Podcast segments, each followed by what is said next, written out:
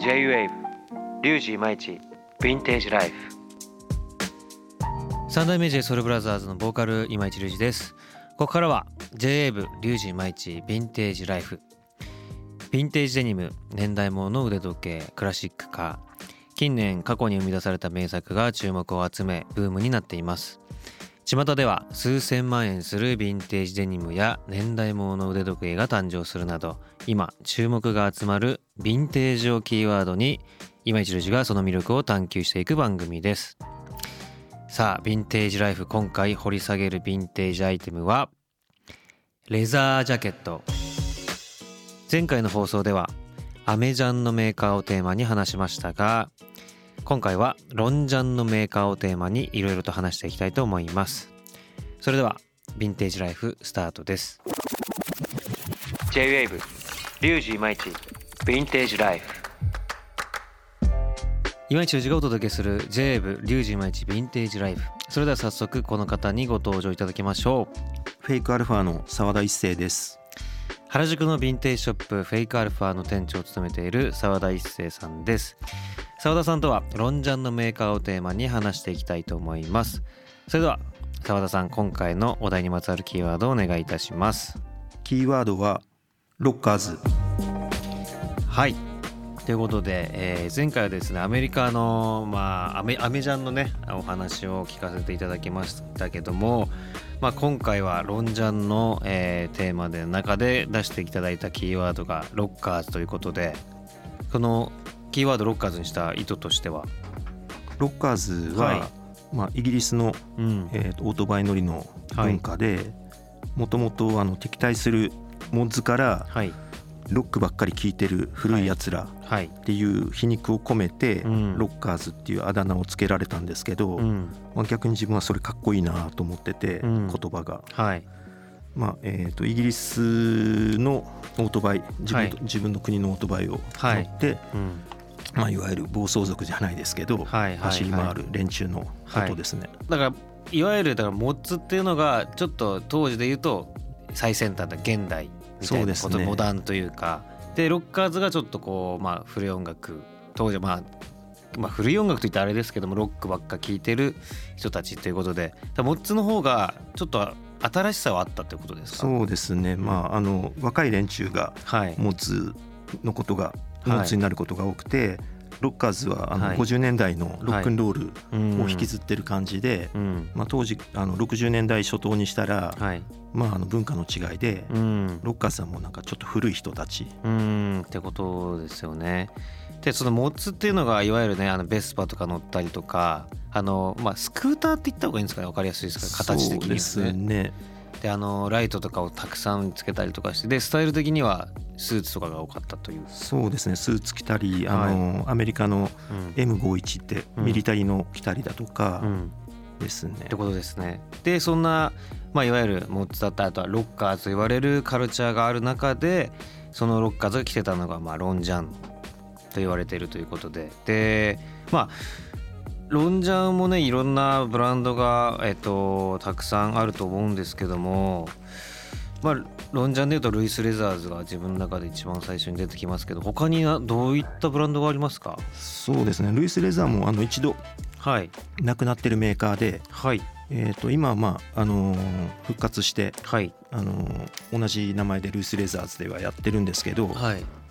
えー原宿にもありますもんね。そうですね。日本の代理店もね、ありますから、はで、えーとなまあ、なくなってしまったイギリスのメーカー結構いろいろあるんですけど、はい。まあ例えばハイウェイマンだとか、はい。マスコットケットリベッツ、ええまああのまあ、その辺のメーカーがイギリスのメーカーでは名前が聞きますね。ほとんどもうないですか？そうですね。ないメーカーばかりですね。ああそう。もうだからもう本当にルイス・レザーズぐらいですか？今しっかりやられてるというか。そうですね。純粋にイギリスのメーカーではそうだと思います。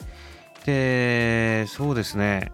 まあ、前回アメジャンの時に話したようにハーレー・ダビッドソンがあったりショットがあったりってやっぱりそのブランドによっていろいろディティールが違かったりとか特徴が違ったりするんですけどもルイス・レーザーの特徴っとかってやっぱあったりしますか、まあ、いろんなそのルイス・レザーズの中でもあのサイサイクロンとかいろんな形があると思うんですけども。そうですね。有名な形だと今、はい。あのサイクロン。はい、あとブロンクス、うん。ライトニングうん。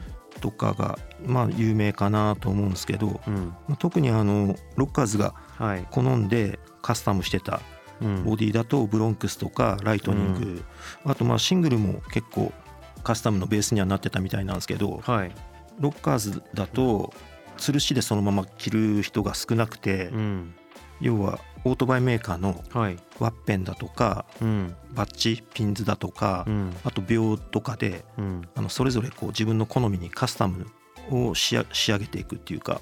その当時のロッカーズそうですすね。まあもともとのオートあのオートバイ乗りだとロッカーズの前にトンナップボーイズっていうのがいてはトーンナップボーイズ。あのトンナップっていうのはね160キロ飛ばすやつらっていう100マイルを街街中でぶっ飛ばすやつらっていう意味合いであでももろバイカーってことまあそうですね。まああのトンナップだとと多分あの純粋にはい。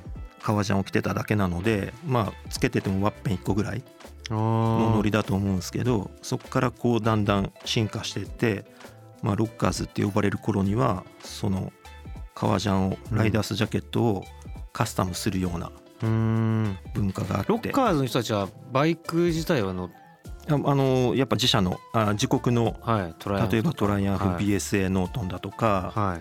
スピードに特化したようなあオートバイイに乗りはじ乗っててはい。でまああの身にまとってる革ジャンなんかも、うん。まあ、吊るしじゃなくてうん。自分のこうカスタムで自分も自分たちでやってたんですか？そうですね。もうあのまあお店みたいなところはないと思うのでそうですよね。まああのか買うのはもちろんそういうあの売って売って売ってるようなはい。お店はあったんだろうけどうん。作るのは自分たちで作っててカスタムで仕上げていくっていう、自分たちでやろうと思ってるのがすごいですよね。そうですね。まあまあ自己主張というか、うん背中にペイントしたりだとか、うん。ピンツの配置だとかワッペンの順番も考えたり、ってってことですもんね。そうですね。いや面白いよな。なんかあのルイス・レザーズ以外にもあの先ほどいろんなハイウェイマンとか、はい。いろんなあのロンジャンのブランド聞かせてもらいましたけども、なんかほこのブランドはここが面白かったとかあったりします？なんか特徴的に。いやーでもやっぱりルイス・レザーの型番がうん。じゃないですかね、が一番ベーシックで。そうですね。他のモデメーカーにもモデル名あったりすると思うんですけど、うん。あまり知られてないというか。うん、あとじゃあ、えールイス・レザーズってやっぱりまあ、まあ、いルイス・レザーズはその、えー、と現代というかあのやっぱり色が豊富じゃないですか。あれはいつから始めたんですか。あれはもう全然新しいですよね。えーライダース自体はい。がカラー化していくのは70年代ぐらいかなと、そんな早め早くそうカラですね。ーついてですね、色が。あのレースで使ったりだとかもともとは黒が主流だと思うんですけど、そこから赤だとかうん、水色だとか黄もう色だとか。70年代ぐらいから。そうですね。で実際にルイス・レザーズも70年代ぐらいからやってたんですか？そうですね。あはい。やってたんですね。そうなんだ。すごい色が豊富であのお店行っていただくと分かるんですけどももう黄色からブルーからレッドからあとはまあいろんなもちろんカスタムもあったりとかで、あだからあれはもう昔からのカルチャーをしっかり受け継いでるそうってですね。感じですよね。はい。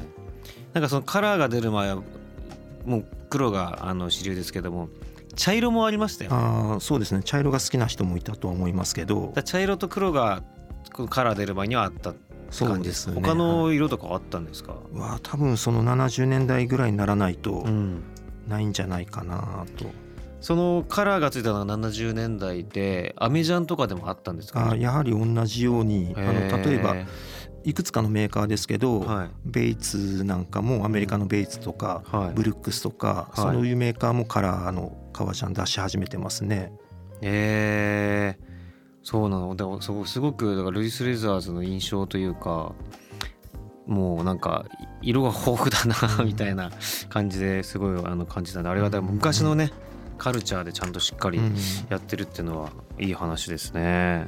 で俺この前それこそルイス・レザーズあの買い物しに行ったんですけど、あはもう1年待ちとか当たり前なんですよ。そうでしょうね。前まではあの前までっていうか自分もその前にあのまあでも78年前になるのかな着てたんですけどその時は正直そんな感じじゃなかったんですよ。うん。1年待ちとかなかったんですけどもそれこそサイクロンとかはうん「1年待ちですか?」って「あそうですか」だから本当に今だから人気がすごく出てますよね、うん。ルイス・レザーズ自体も。はい、あの昔のでも実際あのイギリスの革ってあんま良くなくてあそう今のクオリティ全然いいと思うんですけど昔のは良くなかったんですまあ、か、やっぱりあのロッカーズが来てたような時代だと、うん。まあ、やっぱりイギリスの革あんまり良くないって昔から言うんですけどそれはもうすぐ破けたりとうかですか？んまああのかすれてったりだとか、まあ、だけど今の全然ルイス・レザー質いいので、うん。もうあの支持されてる理由はそれなりに分かります。うん。そうなんですね。ということで今回この辺でレザージャケット会は次回で最後となりますが次回はヴィンテージレザージャケットの楽しみ方など伺いたいと思います。佐田さん次回もよろしくお願いいたします。J-WAVE J-WAVE リュウジイマイチヴィンテージライフ。